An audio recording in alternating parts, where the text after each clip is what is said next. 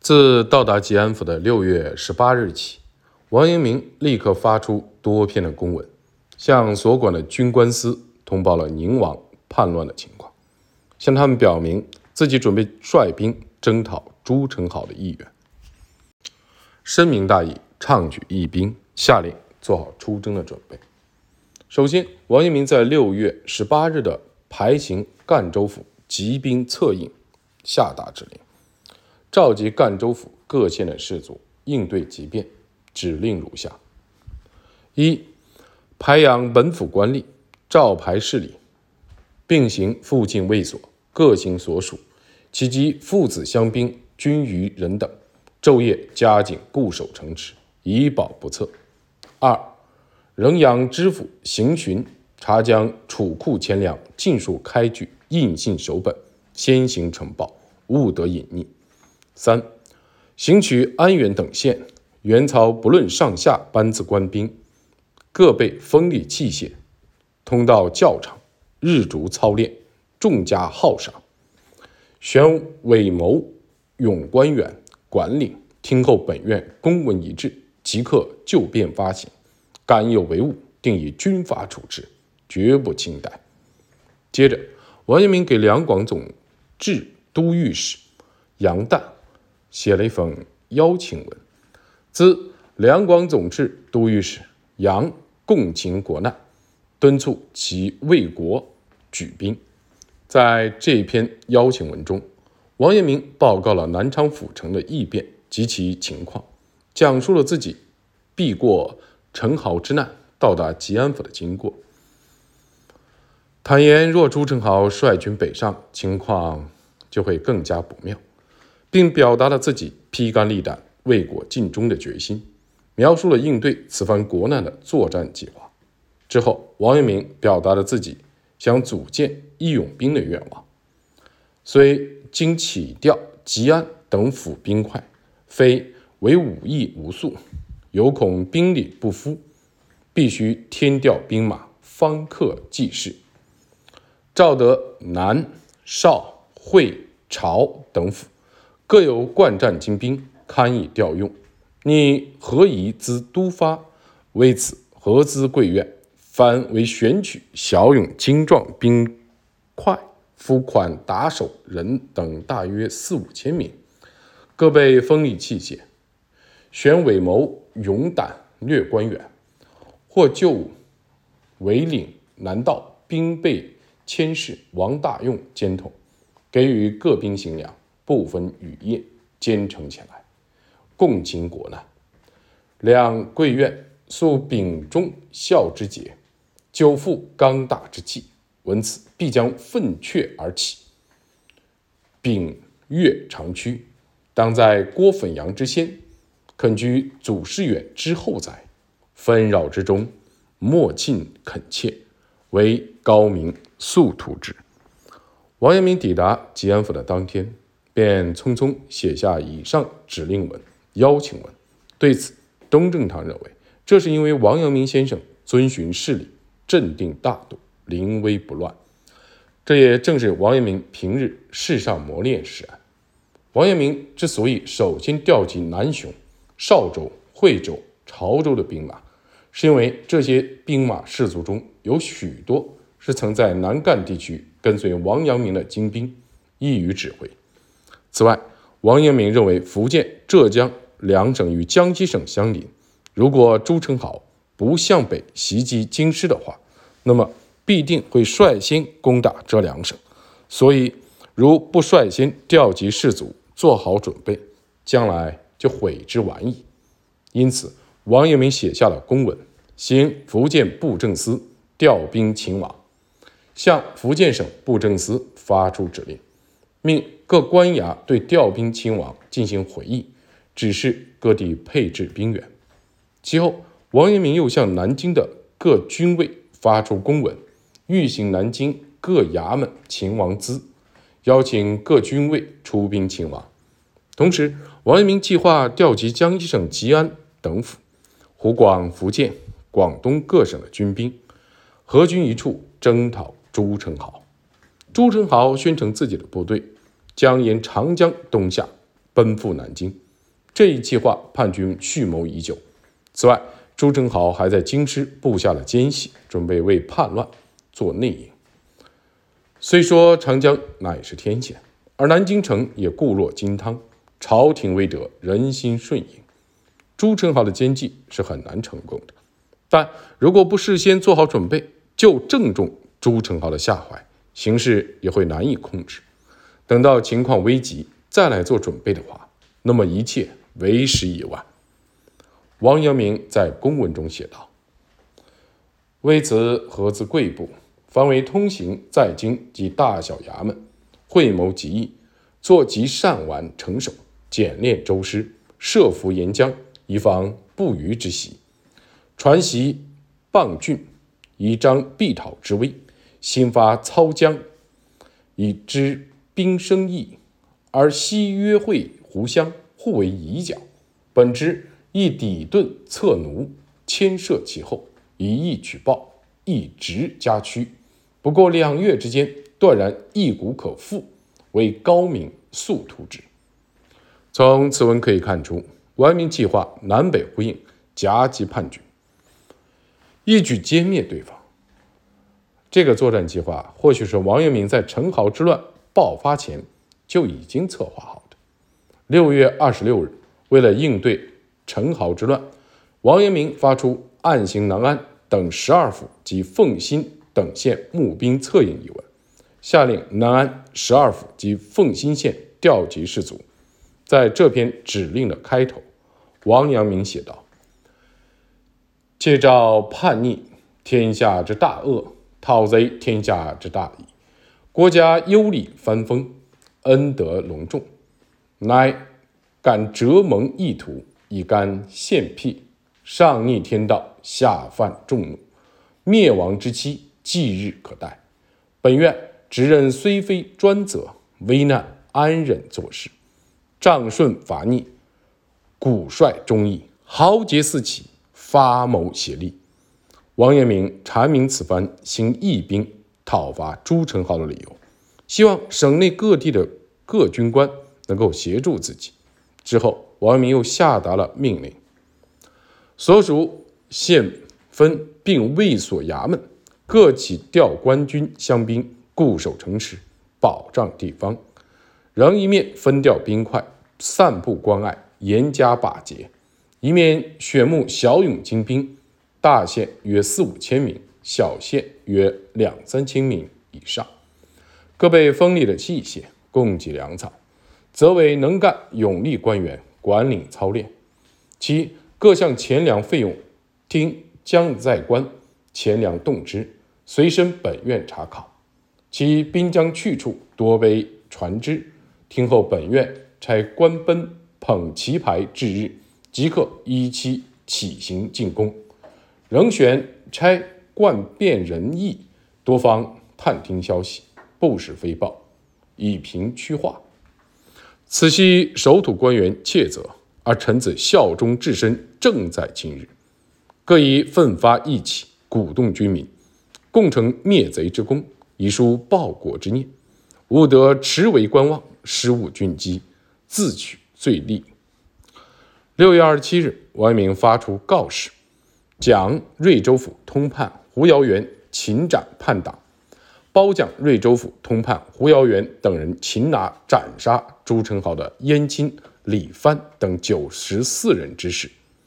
在这篇告示里，王阳明指示说，要对战死者、负伤者予以优恤，下令等战乱结束后提交详细的功勋录，并调集精兵固守城池，听候差遣。如前所述，王阳明为了前赴福建镇压叛军。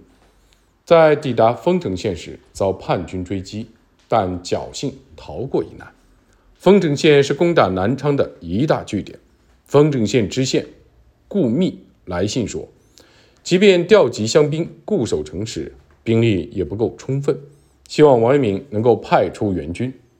王阳明已经接连向龙泉、安抚、永兴各县以及吉安府派了援军，所以只好给吉安府通判。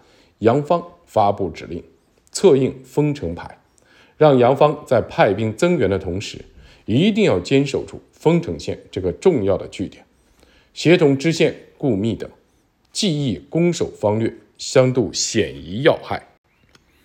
愿斥候以防奸，勤训练以其众，探知敌人入境，即便设其不服，以逸待劳，击其不意，勿在先发制人，勿令城坚底细。如此的计谋，仿佛孙子之兵法。此外，在指令的末尾，王阳明严令：如有违反军令或者萎缩不前者，依照军法严惩不贷。同一天，王阳明考虑到因朱宸濠叛乱，南昌城中众多守卫官员不幸牺牲，故发出差官调发梅花等动议兵牌，指示从民间募集英才。在这一篇指令文中，王阳明谈到永兴县。梅花洞及龙田、上乡、丈关、关北地区的百姓皆精悍且富有义勇之心，故下令调发当地的百姓。因此，王阳明指示千户高瑞前往该县，与知县柯乡一道，立刻募集梅花洞等乡约一千余名精勇的民兵，给他们分发武器，并选出乡中义官良民分率乡民。由县中有勇有谋、胆略过人的官员统帅。七月一日，王阳明发出调取吉水县八九等民兵牌，特派治事县城龙光前往平素便以习武上义著称的吉水县的八都、九都，指示组织民兵义勇军以待时机，等候王阳明的动员令一下，便与正规军一道举兵。在这篇邀请文中，王阳明敦促八都、九都的民众自觉组织征讨朱宸濠的义军。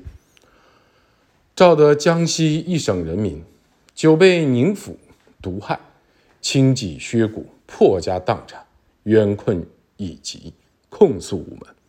今其恶贯满盈，天甲义兵，为民除暴。上闻愚昧之徒，阻辟宁府威势。不敢举动，殊不知宁府未叛之前尚未亲王，人不敢犯。今逆谋既著，极系反贼，人人得而诛之，复何所惮？尔等一民正以感激忠义，振扬威武，为百姓报仇泄愤，共立不世之勋，以收秦王之计。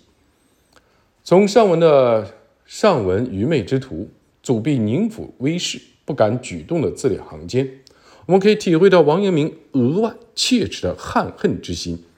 如此看来，尽管当时朱宸濠发动叛乱已有半月之久，但依旧有许多愚昧的官民畏惧朱宸濠的威势，不敢反抗。朱宸濠告诉大家，即便朱宸濠身为亲王，只要他敢发动叛乱，那么他就应当人人得而诛之，复何所惮？另一方面，据探查，叛军很难攻占南京。如果他们无法占领南京，必然会退到九江，采取坚守的战略。王阳明预计主战场将会转移到以南昌到九江鄱阳湖为中心的水域，以水战为主。七月四日，王阳明对福建的布政使发送了预备水战牌，指示动员义兵编成水战部队。为此。王阳明调集了海沧一万水军士卒，下令从府库抽调钱粮，整备军械，支援这支军队。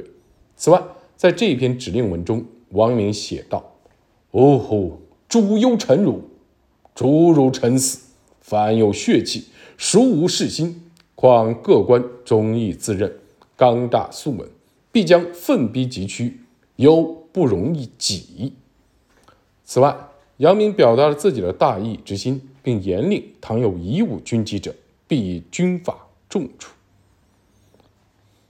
东正堂感叹说：“正是因为王阳明能够准确无误地洞察敌情，所以才能事先做好万全的准备，神速之胜。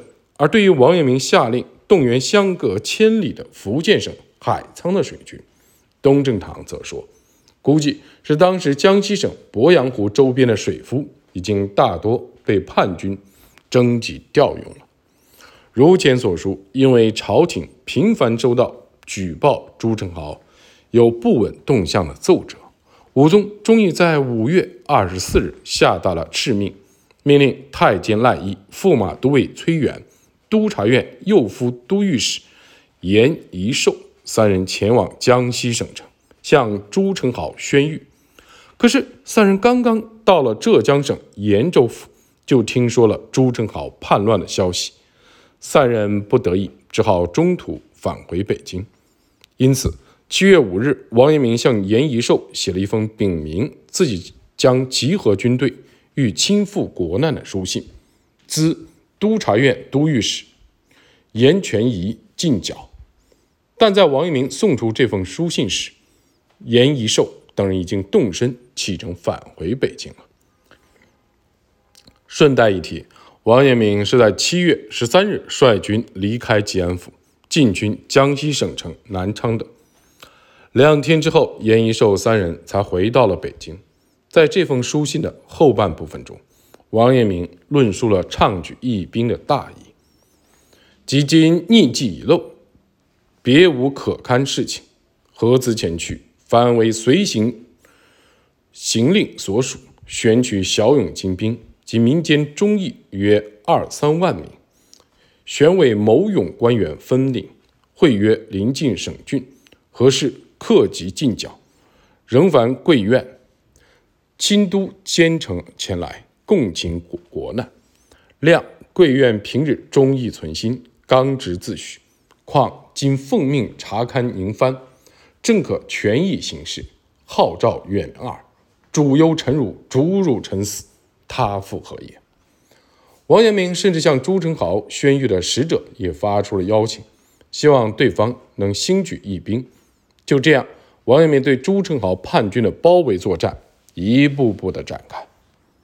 七月八号，王阳明又发布了行吉安府知会济公御史牌，只是在讨伐朱宸濠之时，命巡按两广监察御史二人查查所立军功，以。作为日后论功行赏的依据，并下令如有危害百姓或畏敌不前者，皆以军法论处。其后，在率领义军离开吉安府，向北进军之际，虽然各县士卒皆有指定的长官统帅前进，而城池的防御工事也已经十分的完备，但王阳明依旧认为难以预测之事时有发生。所以在七月八日，又发出了指令文，排行吉安府，敦请乡士夫共守城池，邀请居住于吉安府各县乡中的名士壮丁做防卫军的顾问，协助守军守城。此时，王阳明举荐了一位留守吉安府城的重要的顾问，于正德八年十二月十日致仕的前福建按察使刘训。此人本就是一位身负才望、忠勇奋发之士。王阳明命人以兵师之力邀请他，遵从他的一切裁断，并请他为军机事宜出谋划策。王阳明以正式公文相邀，希望刘训能够以国家社稷为重，竭尽全力共同伐贼，切勿借年老体衰而拒绝所请。在如此紧张的情形下，王阳明依旧能够寻得此等老成之人，东正堂认为，从这一点来看，阳明先生必然在平日里就一直留心探求有才之士。宋朝的李纲经常就这样做，而日本近代的盛海舟也曾将自己对平日所见之人印象写在本子上，留下记录。然而，世人在危急关头却往往只是心存侥幸，束手。